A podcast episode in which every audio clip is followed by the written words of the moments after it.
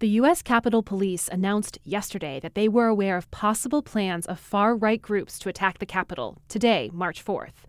The attack may have been inspired by the online group QAnon. Some members believe this is the day former President Trump will be inaugurated for a second term. Arcelia Martin reports. QAnon followers believed Trump wouldn't leave office on January 20th.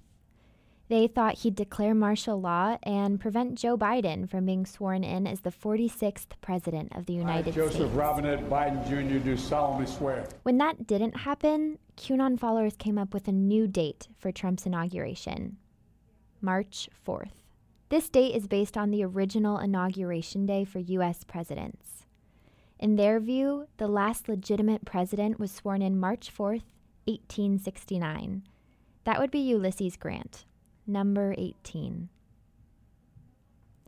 So far, though, no attacks materialized. Supporters were also expected at sites like Trump Tower in Manhattan.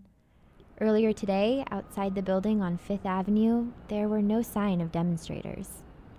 Just a security guard who came out from the gold plated glass doors as I walked closer to the short metal barricade. How's it going? I asked him if he knew of any demonstrations happening today. Not that I know of, no. Kathleen Stansberry is a professor at Elon University who studies internet communities. She says that predictions by the group start with cryptic messages from the anonymous Q, which are then interpreted into specifics, such as the March 4th inauguration. If things don't happen as expected, then it's not necessarily the anonymous source, it's not necessarily Q that is wrong, it's that it was misinterpreted. Stansberry says that within the group, the broader themes of the predictions are more important than the specifics. Are you trusting that March 4th is the day? Hmm, probably not. You're trusting that Q exists and that there are powerful people working to take down other powerful people.